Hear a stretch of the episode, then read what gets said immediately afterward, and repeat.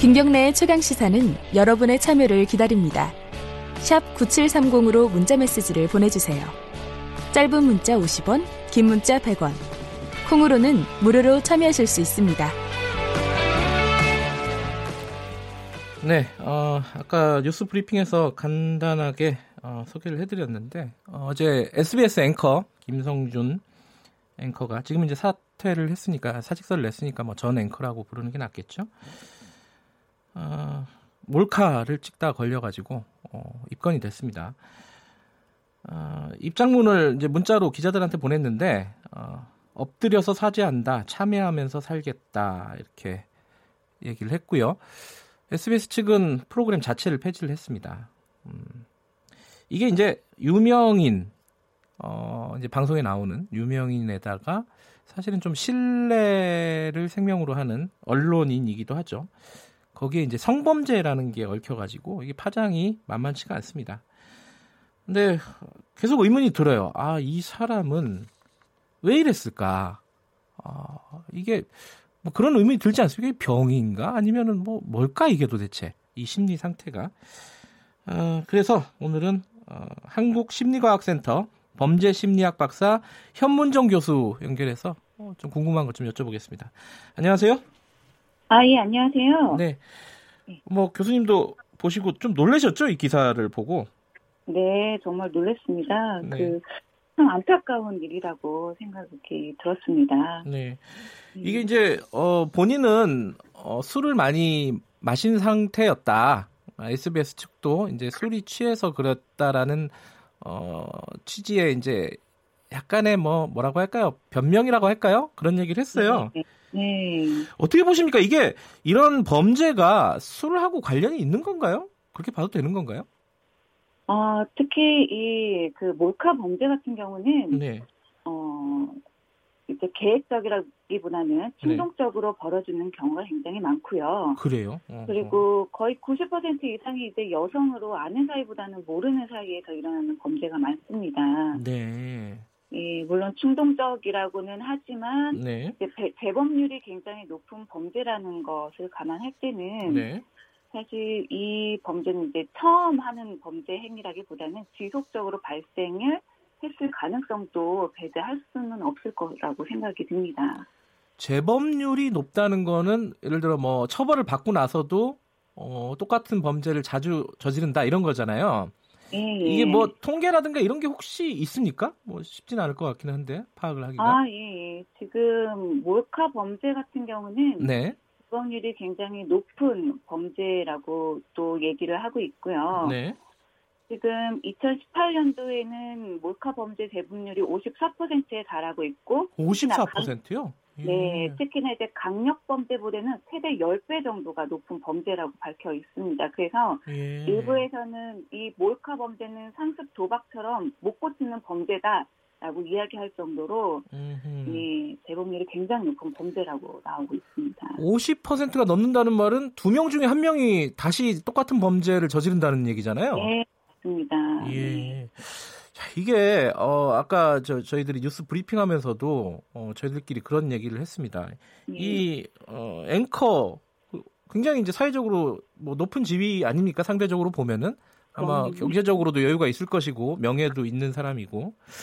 근데 이런 범죄를 저지르는 심리가 뭘까요? 이게 저, 그 부분이 잘 이해가 안 되는 부분이에요. 네, 아무래도 이제 몰카 범죄는 네. 다른 사람의 신체를 훔쳐보는 행위잖아요. 네. 그래서 거기서 나오는 그 만족을 잘못된 성의식이라고 볼 수 있는데요. 네. 이처럼 배울 만큼 배운 사람, 특히 이제 고위 직종에 있는 사람들이 네. 이렇게 몰카 범죄를 저지르는 이유는 네. 이제 사회적으로 올바르게 살아야 된다라는 윤리 의식을 계속 요구받고 있기 때문에 그랬던 이제 성적 욕구나 충동이 억압이 되고 음흠. 이런 억압된 것들이 몰카나 이제 가능증 같은 성범죄로 나타나는 경우가 많습니다. 특히 요즘 들어서는 더 네. 많이 나타나는 것 같습니다. 아, 그래요? 예. 물론 뭐 이게 뭐 저기 억압된 성의식 뭐 이런 게 있다 하더라도 뭐 이렇게 뭐 뭐랄까요 뭐, 어뭐 변명할 수 있는 여지가 있는 건 아니지만요. 네. 예, 본질적으로 따져보면 그렇다는 말씀이신 거죠. 예, 그쵸. 예. 예. 그런데 이게 어 그런 어떤 심리적인 것도 있지만은 처벌 수위가 좀 낮기 때문에 이렇게 자꾸 이런 범죄가 나오는 거 아닐까라는 생각도 들어요. 그 부분은 어떻게 생각하세요? 네, 사실 몰카 범죄 처벌이 굉장히 경미합니다. 왜냐하면 네. 네. 다른 처벌에 비해서 이렇게 재범률도 많고 네. 범죄도 증가하고 있는 반, 증가하고 있지만 네. 어, 거의 대부분 1심 재판에서 벌금형 아니면 집행유예, 선고 유예 등으로 한 90% 정도가 풀려나고 진짜로 실형을 받는 거는 10%도 채 되지 않고 있는 아하. 상황입니다. 대다수가 벌금형으로 미치고 있기 때문에 예. 이런 범죄에 대해서 되게 가볍게 생각을 하고 있는 경우들이 많죠. 아하, 그러니까 예. 어, 예를 들어 저기 감옥에 가지 않고 벌금 돈만 내면 해결이 된다.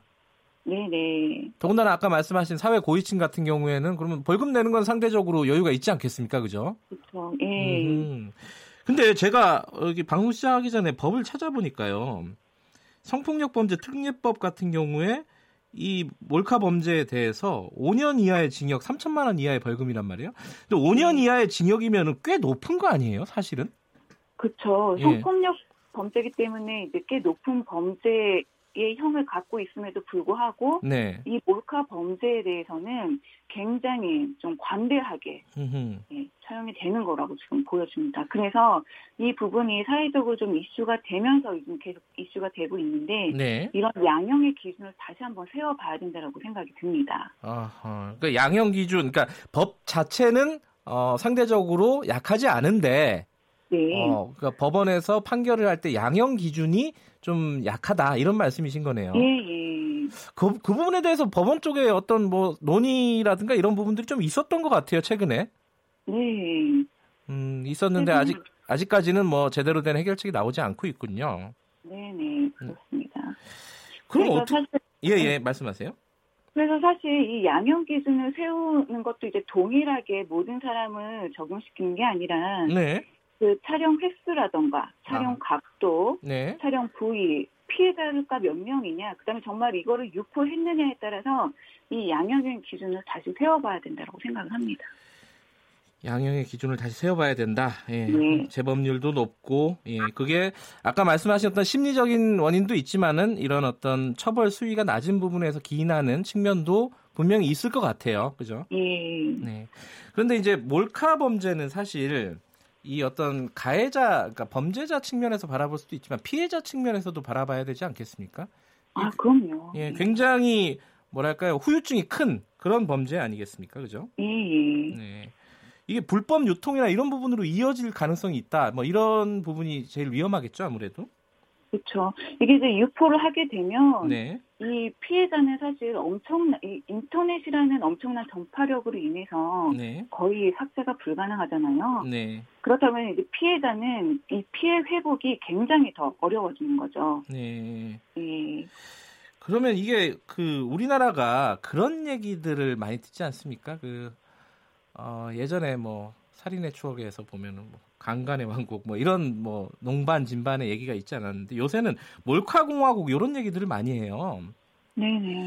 이거 어떻게 하면 좀 뭐랄까 근절할 수 있을까? 뭐 이게 이거는 어떤 뭐 사회적인 법률적인 부분도 있고 심리적인 부분도 있고 여러 가지가 있겠지만 교, 교수님께서는 어떤 방향으로 좀 어, 논의가 이루어져야 된다고 보십니까? 그러니까 사실 목화 범죄는 재범률이 굉장히 높은 범죄라고 말씀을 드렸습니다. 네, 그렇기 때문에 사실 범죄 예방이 가장 중요하다라고 보는데요. 네, 요즘은 이제 어릴 때부터 스마트폰을 아이들이 일찍 접하기 때문에 네, 이 스마트폰의 올바른 사용법이라던가 이걸로 인해서 다른 사람의 신체를 찍어서는 안 된다라는 교육들이 어렸을 때부터 이루어져야만 된다라고 생각을 합니다. 음흠.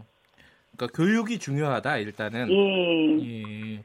근데 이제 당장 교육은 어 조금 시간이 걸리지 않습니까? 아무래도 그죠? 네네. 당장 이제 피해 받는 피해에 어 두려 피해를 두려워하는 여성들 입장에서는 어좀 예방책이라든가 뭐 이런 것들이 뭐가 있을까요? 그런 것들은? 일단 무조건 피해를 당했다라고 하면은 112나 이제 경찰서에 신고를 하는 게 맞고요. 네. 그다음에 이제 스마트 국민 제보라는 앱을 다운받아서 몰카 범죄를 직접 예, 신고할 수도 있고 네. 그리고 스스로가 좀 조심을 해야 되는 경우도 있습니다. 그래서 약간 이제 뭐 피서지 같은 데 놀러 갔을 때도 사람들이 카메라를 들고 다니거나 네. 아니면 화장실이나 탈의실 숙소 같은 데도 유심히 이 불법 카메라가 설치되어 있는지도 본인도 한번 계속 점검을 해봐야 된다고 봅니다. 음, 그, 그 피해 신고하는 앱이 있다고요? 예, 예. 스마트 국민 제보라는 앱이 있는데 아하. 그걸 다운받아서 본인이 직접 범죄를 신고할 수도 있습니다. 스마트 국민 제보. 예. 네. 이 여름철에 이런 범죄가 더 많이 발생을 하죠, 아무래도? 그럼요. 여름철에 거의 3분의 1이 발생한다는 통계가 있습니다. 아, 여름철에 몰카 범죄 3분의 1이 발생을 한다. 네. 네. 아, 이게 참 씁쓸한 얘기이긴 한데 어, 어떤 사회적인 좀 대책이 마련돼야 될 것 같습니다. 오늘 말씀 감사합니다. 아, 예. 감사합니다. 한국심리과학센터 범죄심리학 박사 현문정 교수님이었습니다.